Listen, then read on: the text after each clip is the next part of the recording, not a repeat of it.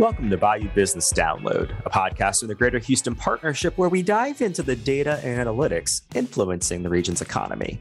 Today is Thursday, September 2nd. I'm your host, AJ Mistretta, and I'm joined once again today by Partnership Senior Vice President of Research, Patrick Jankowski.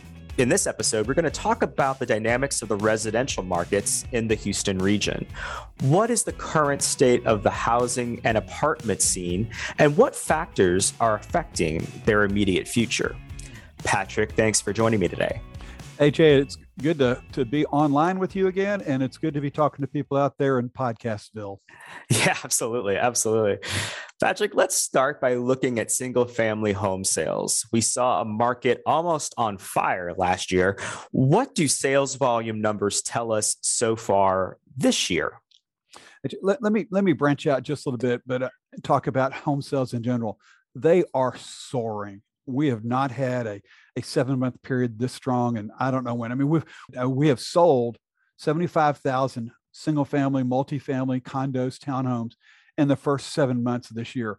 We have not had a january to july period like that ever on record. It's just absolutely phenomenal.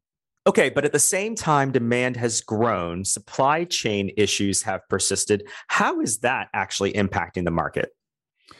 The new home builders are really struggling right now. There is a shortage of lumber, there's a shortage of labor, there's a shortage of appliances, there's shortages of cabinetry.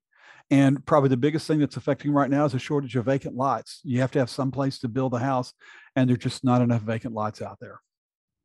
Got it. So what we're seeing is uh, people want those homes. There, there, there's a market for those homes, but yet uh, the supply side, the the builders themselves are facing restrictions. They're facing on, on, across the board, whether it's materials or the space to actually build. Well, think about, you have to have some place to put a house. Uh, it starts out as a piece of raw land. It's either pasture land or forest or, or something of that nature. It, it's sold to a, a developer. It takes the developer 18 to 24 months to put the roads in, to put the sewers in, to put the power lines in to, to, to, to build it out. During the pandemic, all that work stopped early on. There was no lots being developed. And so when we came out of the pandemic, we came out great gangbusters, and we have still not been able to catch up with the supply of lots that we need. I mean, if you think about it, uh, over the last 12 months, the builders have, have absorbed about 42, 43,000 lots. But in the last 12 months, we've only built 33,000 lots or, or developed 33,000 lots. So it tells you that supply is getting shorter and shorter. You don't think of land as being part of the supply chain, but in this case, it is. It's the first element in getting a home built. In a normal market, we should have a 20 to 24 month supply of lots, meaning at the rate we're building, you'd absorb all those in 24 months. Right now, we only have a, a 10.5 month supply of lots. It is the tightest lot supply we've ever seen in Houston's history. It's really interesting. And, you know, uh, I live in the east side, and what I'm seeing is a lot more infill development uh, of late, probably a lot to do with the reasons that you cited. Developers who may have gone to the outskirts or been looking at, at, at raw spaces are increasingly perhaps looking at uh, developing vacant lots in inside the loop or inside the beltway or what have you, in spaces where they can find availability, right? So perhaps that may not have been as advantageous because they weren't able to build you know large tracks but now they're looking at those smaller projects because the, the demand is there and they can locate land. Yeah, and you're actually looking at two kind of different product types. When you're the infill building that you're talking about definitely going on but you're looking at buying up a block of land and, and putting maybe 10 12 maybe for like 20 townhomes on it. The developers out in the suburbs they want to have a large enough place of piece of land where they might be able to put a thousand houses or 2000 houses on it there's also a big difference in that in, in the inner city or inside the loop or even inside the beltway housing prices tend to be a lot more expensive outside the beltway or even outside highway highway 6 i'm going to say highway 99 too the grand parkway uh, they tend to be less expensive. There's a a sweet spot in the houston new home market and that's to try to sell a house between 200 and 400 thousand dollars and, and, that seems to be what the developers have been able to, to, to do the best with. But you can only build those sort of houses out in the suburbs where the land is more affordable.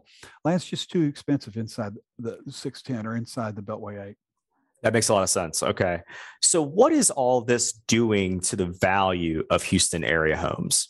Oh gosh, supply and demand, supply and demand. When the supply is tight and the demand is high, prices are going to go up we've seen prices just go up just absolutely phenomenally. Uh, since July of 2018 to July of 2021, we've seen the price of a, a single family home go up $73,000. I mean, that it, it's gone up 31.2%. Yeah, there's a decimal point, 2%.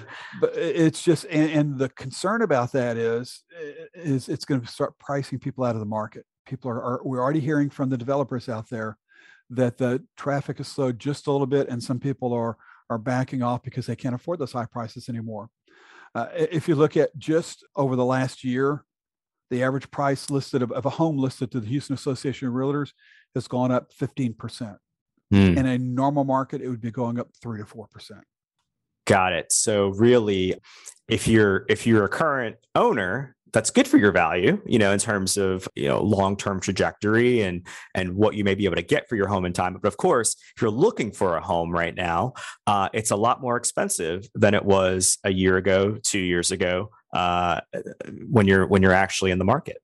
If you're if you're currently a homeowner you're in the house you've got a, a, fixed rate mortgage you should be doing just fine. Where you're going to see the increase though is in your taxes as mm. as housing goes up in general even if you your house will grow up in value you'll be paying a little bit higher taxes on it. But it is making it more difficult and that's one of my concerns is that houston's always been known as an affordable city and a lot of affordability has been based on reasonably priced housing and we are kind of getting out of that that arena right now. It is a real concern Let's switch gears to the multifamily market, often otherwise known as you know apartments. We've talked before about just how much new product is under construction, rental product, but is it getting absorbed as it comes online? AJ, if you would have talked to me three years ago, you would have known that I was just I was just beating up the apartment market. I was telling this developer, stop building, stop building. We have too many apartments, and that's when we saw the the occupancy rate drop down uh, into the into the, the mid to upper 80s. Uh, this last year, we have seen the best 12 months of absorption on record. Uh, over the last 12 months, 12 months ending in July, uh, we absorbed almost 31,000 units. Mm. That that is almost three times. And in, in, a good year, we might absorb 12,000, 13,000 but this is just a phenomenal level of absorption out there. And uh, it's definitely helped the, out the landlords not not the tenants though. Yeah absolutely absolutely. And so uh, when you see that you know for folks that are coming into the market or that are that are looking for opportunities we're seeing their rents actually go up significantly it, that, that it gets back to a little bit like we talked about with how, uh, single family housing. If you're in an apartment now, you're doing fine, but once your lease comes up for renewal, it's very likely that the rent's going to go up significantly. Uh, if you look out there, if you look at the Class A units, you know the the newest stuff, the the stuff with the nicest amenities, the nicest finishes, uh, the rent has gone up uh, over the over the last seven months. I mean, just since the first year, rent has gone up almost two hundred dollars on a Class A unit. And so when it comes time to renew, you're going to end up paying an extra $200 a month. Class B units, uh, they're not quite as nice as the Class A, but still fairly decent. Uh, those rents have gone up about 90 bucks since the first of the year. But Patrick, you know, we, we talk about having recouped less than 60% of the jobs we lost at the height of the pandemic. So it makes one wonder what is actually driving the demand in the multifamily market right now? Well, you, you talk to some of the people out there, and it is a bit of a head scratcher for us to have uh, the best absorption on record and some fairly weak job growth. Uh, there are several things that, that it looks like are driving this demand for multifamily for apartments. One is the, the escalating single family home prices. People are getting priced out of the home market, and so they're having to move into a, a nicer uh, apartment or, or stay in apartment. You had roommates that were together all throughout the pandemic and kind of got tired of being on top of each other and they decided to split up. And so rather than having one apartment with two roommates, you've got two different people running two different apartments and not just a single bedroom, but two bedroom because they want one bedroom to live in and the other bedroom to be their home office. Uh, the rent uh, moratorium, I say rent moratorium, I should say the eviction moratorium that the Center for Disease Control had out there prevented people from moving out who probably should have moved out, moved in with family or friends. And that's kind of keeping the occupancy levels up. And I suspect maybe in migration, there are probably more people moving to Houston now than is actually being reported by the Census Bureau. So it's a combination of factors. Okay. So the natural question is, you know, when do you see things slowing down or will this boom actually continue for the foreseeable future? Look at housing, it's going to be really tight for the next 12 to 18 months. Uh, hmm. looking at that, we are hearing reports from some of the developers that, that are that they're seeing some pushback from buyers. So that's maybe the first sign, but it'll take a while for that to fully play out. The big issue with the housing is with the single family housing is the lack of lots. With multifamily, uh, it's going to turn maybe quicker than we thought because once with the CDC control, Center for Disease, the CDC, excuse me, I'm stumbling over my tongue this morning, guys. The CDC, since they can no longer impose that that moratorium on evictions, you'll probably start to see some more evictions, and uh, you'll probably see the occupancy rate fall just a little bit. But the occupancy rate is still going to stay high.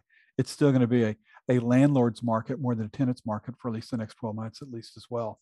Okay. This is great information. And again, it gives people perspective who are either looking for a home right now uh, and debating their options for purchasing or perhaps just considering whether or not they should be in, in the rental market for for a bit longer. And as you mentioned some folks who are perhaps selling their home seeing that there's value there and moving into the the, the multifamily market the apartment market thinking hey you know i'm just going to bide my time and then find something later on but i'm going to bank on this this demand right now and in the market AJ, you hit it on it. We are hearing stories of people who are selling and it's moving into a, a an apartment and staying there waiting for something to become available in the single family market. Got it. Patrick, thanks for joining me for this conversation today. AJ, it's a pleasure. And as always, I hope our listeners out there are getting some information that they can use. Awesome. And that's it for this episode of the Bayou Business Download. Be sure to subscribe to this podcast so you never miss an episode. You can do so via your favorite podcasting platform or by visiting the podcast page at houston.org. There, you'll also find links to recent data and news updates and learn how you can get more involved in the work of the partnership to make a difference in Houston. Thanks again for listening to Bayou Business Download.